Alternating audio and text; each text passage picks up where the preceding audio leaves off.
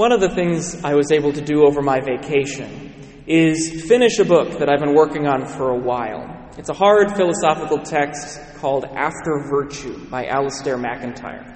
And it's probably one of the most important texts of moral philosophy in the last century, if not the last few centuries. So, there are many important points in this book. But the one that really struck me was that we can't live a good life outside of narrative. Which is to say, every generation, every era, every culture has a way of viewing life, a way of thinking about how we live and what the good life is.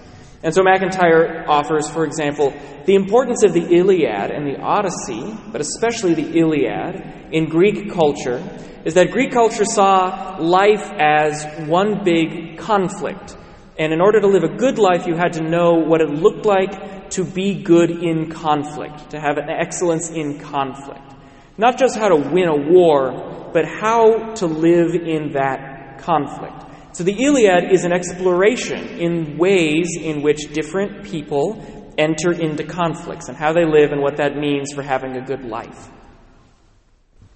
Okay, well, with Christianity, we have the Bible, we have a lot of other works. It seems that in the medieval era, the narrative of life was pilgrimage. That somehow our life looks like a pilgrimage. And if we can think of life in terms of a pilgrimage, we can answer the question what is necessary to have a good pilgrimage. And those necessities are called virtues, and living them out helps us to have a good pilgrimage or a good life. Well, this point about the fact that narrative is necessary for morality, or narrative is necessary to live a good life, was very helpful to me. It really hit home to me. For two reasons. One, it helped me re articulate one of the things that I love and appreciate about Catholicism. Since really dedicating my life to the Catholic faith, I've said, I love that it connects me to the past, that I have a connection to generations who came before me. I was born in 1988, and so I can't speak for previous generations. My generation has generally absolutely rejected the past. I was definitely raised in an era and a culture where we had narrative that we were so much better. And this comes from the civil rights um, struggle, which is to say, in some senses, we have advanced, there is progress, but that has caused my generation to think we are so much better than previous generations, there is nothing we can learn from them. That somehow we have transcended everything the past has given us, we can reject it entirely and create our own narrative. That's never sat well with me. I think there's a lot of wisdom to be learned from those who have come before. Um, even if there are struggles that we've overcome, it doesn't mean that there are not babies in that bathwater. And we need to pay attention to what previous generations have told us. Well, MacIntyre helped me rearticulate this and say, well, what Catholicism gives me isn't just a connection to past generations, but truly it gives me a comprehensive narrative. It gives me a way of viewing life, a way of viewing living that allows me to live a good life. Because I have this narrative that has been used by millennia of generations, and it has proven true. Those who see life in a certain way, living according to certain principles, in a certain story, the story of Christ and his people, they have ways of living that have proven to be helpful and that lead to happiness. Reading MacIntyre also helped me reframe the way I think about preaching from this ambo. There are many tasks that I have to accomplish as a preacher. I have to teach the faith. I have to convert lives. But, another one to add to the list now, I have to provide the narrative of the Christian people. What are the things that we think of as living a good Christian life? Who are the Christian people? What is our narrative? Because only if we know that, if we know the framework in which we live, the story in which our lives fit, will we understand what are the good things necessary to live those lives. Now, that's a big task. I cannot give you the entire narrative of the Christian people today. Um, I'm hoping, as I dwell on this, that it'll come out in future homilies, and, and it's a good paradigm to work with for the next few months. We'll see. Sometimes my homilies get written real quick on Saturday afternoon, so we'll see if I can pull this off. But today, I think it's sufficient to talk about one phrase from our second reading. In it, St. John writes, We see what love the Father has bestowed on us that we may be called the children of God. Yet so we are. Beloved, we are God's children now. So, who are we as the baptized, as the community of the baptized? We are the children of God. Now, like I said, narrative's important. This is not my comfort zone. I like to hammer on ideas. I like to live in the realm of like, this is the idea and this is how it logically connects.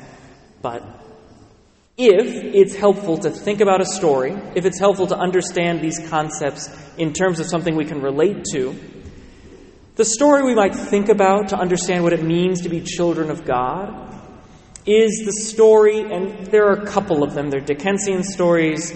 There's the musical Annie, which I'll probably reference a few times. But it's the story of an orphan who is taken from a difficult situation and brought into an unimaginably amazing situation. So, to use Annie, for example, she's in an orphanage, she's verbally, emotionally abused, her dignity is not respected, she doesn't have parents, she doesn't have a home, she doesn't have a place where she can identify with. And then, through a series of events, she is brought into the home of the richest man in the city. She is made a full member of that household, a child of this man. She is given full rights in the household. In this story, older era, there's, you know, live-in staff in this house. And even though she was an orphan, the lowest of the low, if you will, in this social structure, she now can actually tell the staff what to do if she wants to. Like, that's where she is in this household. There are many stories like that in our literature, and it's very helpful to understand. Because when we hear child of God, we often think, oh, child means innocent or simple or pure, and it can, but not in this context. In this context, St. John means it legally. We are children of God because we have been brought into the household of God. As the New Testament will say in other places, we are adopted sons and daughters of God. So, use that orphan narrative. Now, if you're an orphan, chosen out of nothing by God the Father, so not just Daddy Warbucks who's rich, not just a king, you have Disney narratives where somebody who's poor or an orphan or whatever is brought into the palace, but everything. God is more than just rich, He is more than just a king. We're not just brought into the palace we're brought into the household of our Creator, the household of God. It's a crazy idea. And unlike Annie, we're not chosen by God because we're optimistic and tenacious. We have these attractive qualities. God chose us even though we were sinners, in squalor, alone, pitiable, living lives that showed that we would rather stay in that squalor than live in his house, where we reject him over and over again, he still chose us. He still brought us into his household and decided to call us sons and daughters. So if you're pulled out of that squalor, if you're pulled out off the street and brought into the palace of the king, what's the first thing that you have to do in this story? Well, first you have to learn how to live in a palace. If you're raised on the street, you don't know what a palace is. You don't know how people live, what the mannerisms are, when is dinner served, how am I supposed to act, how am I supposed to dress, what am I supposed to do, what are the expectations of this Father who has chosen me, what does He want me to do? All of these things that we don't know because we were brought in. Well, we were baptized as infants. Unlike Annie, we weren't part of the story at the beginning we could run away from it. We could be overwhelmed. We could say, we don't want to live according to these rules. We don't want to fit into this household. We don't like it. We could run away. We could reject our adoption. We could reject the household we've brought it, been brought into. And of course, many, many of the baptized have done this. All of us know somebody who's walked away from the gift of their adoption. But those of us who are here and listening to this homily, good chance we've said, yeah, this adoption is a huge gift. It is a gift that I want to live into. I just don't know how. So the first thing that we have to do is to learn and to listen, to watch our Father who's adopted us. How does He act? To learn from the other people in the house. Unlike Annie, we're not the only one who's been adopted. There are hundreds of thousands of millions of billions of people who have been adopted as sons and daughters of God. This household is full of people. So we can ask, we can learn, we can say, hey, when is dinner served? What am I supposed to do? What does this look like? There are clearly leaders in this house, people we can look to and be like, oh, yeah, that person really knows what's going on. I'm going to go ask them. We might call them the saints, if you want to follow this analogy. But then, of course, the real one who knows what's going on turns out our Father, the one who has adopted us and brought us into his household, he actually has a biological child or a natural child whose name is Jesus. Jesus really seems to know what's going on. We read in the Gospel, for example, I know mine and mine know me, just as the Father knows me and I know the Father. Over and over again in the Gospel of John, Jesus talks about how he's the one who knows the Father. And those who know Jesus know the Father. So we're brought into this household. We feel absolutely loved and chosen by God because that's what He's done. He's chosen us specifically to be in His household, to be adopted. But He's off doing a lot of stuff, right? We need to know who this Father is and what He expects of us. And Jesus is the one who knows. We look to Jesus, He's the one who knows everything about the Father. He's been with the Father since the beginning. He helped write the rules of the house. We look to Him and we say, Jesus, what's going on here? What am I supposed to do? What's this supposed to look like? And He teaches us, and we learn from Him, just as we learn from the others who have learned from Jesus. But remember, we're not in this house as guests or strangers. We're in this house as children. And so Jesus doesn't regard us as guests or strangers. He doesn't show us around like, oh, welcome to the house, take off your shoes, put your coat here, with the expectation that we'd be gone after dinner's done. We are members of the household. We are children of our Father. And so Jesus treats us as brothers and sisters. And what does an older brother do for his younger brothers and sisters? He protects them, he looks after them. As he continues in the gospel, I am the good shepherd. I will lay down my life for my sheep. A good shepherd lays down his life for the sheep. A hired man who is not a shepherd and whose sheep are not his own sees a wolf coming and leaves the sheep and runs away, and the wolf catches and scatters them. This is because he works for pay and has no concern for the sheep. Jesus does not work for pay. He does not take care of us because we're just temporary guests. We are his brothers and sisters, and he will lay down his life for us just as any good older brother and sister would. He is our good shepherd, and he will take care of us because we are members of his household. We are his family. Now, of course, anyone who's adopted doesn't spend their whole life in the four walls of the house. They have a life, they go out into the world, and we will too. We've been adopted by God, our Father. Our Father has taken us into his household. We also go outside that household from time to time. Now, when you're adopted, a lot of times that comes with a new last name, right? To, to show membership in the family, we change the last name. But that name doesn't feel natural for a while until we feel like we actually are members of the household, like that we feel natural in the house, we feel like we belong. Well, how much different, or how much, how much more for those of us who claim the name Christian, who claim the name Christ? How long until we feel like that label applies to us?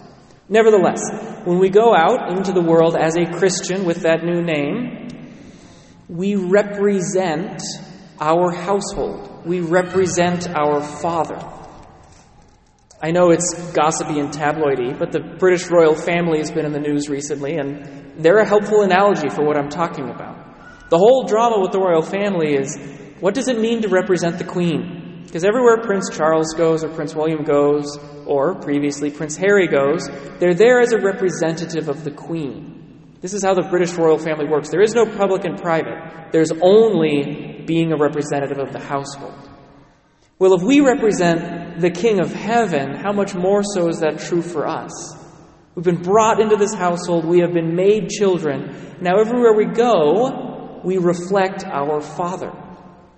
Another analogy, we can all think of families in the county we grew up in, so maybe Whatcom County. But there are long term families, big families, everybody knows them. And so you hear the name and you're like, oh, you're part of that family. And now, every time somebody does something, it reflects back on the family that everybody knows. My family used to be like this in Ferndale before all of us moved south to Seattle. Well, if that's the way it happens in human societies, that's also how it happens in the household of God. We are children of God. No matter what we do, no matter whether we want to or not, we represent our household everywhere we go. People know that what household we belong to, and we represent Him. So, how do we do that? Well, if we've done the time to learn what our Father expects of us, how it is to live in His household, it's not that hard to live outside the household either.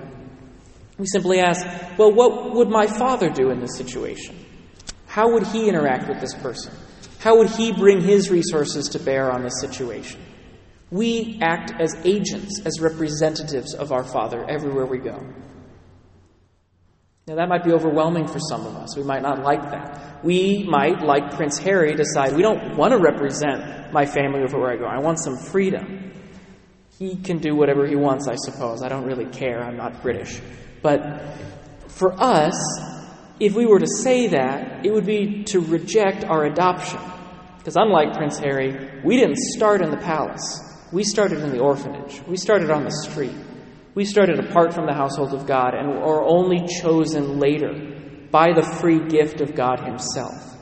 And so if we say, oh, I want to be part of the household, but I don't want to represent God, I want to be part of the household, but I don't really want this connection to the Father, I don't want people to think of me when they think of the Father, what have we done? We've rejected our adoption. We've said, I don't actually want to be part of the household. I don't want to live like these people live. I don't want to go to dinner when they go to dinner. I don't want to dress like they dress. I don't want to be part of this family that I have been freely chosen into. Instead, our narrative as Christian people is that we have been freely chosen by God. He is the one who chose us out of nothingness into his palace, into his kingdom, into his home. As Christians, we live together with our brothers and sisters, all of whom have been adopted, except one, Jesus, who is our older brother, who takes care of us, who teaches us, who looks after us. All of us have been given this great gift of adoption, and I hope we never stop giving thanks for such a great gift.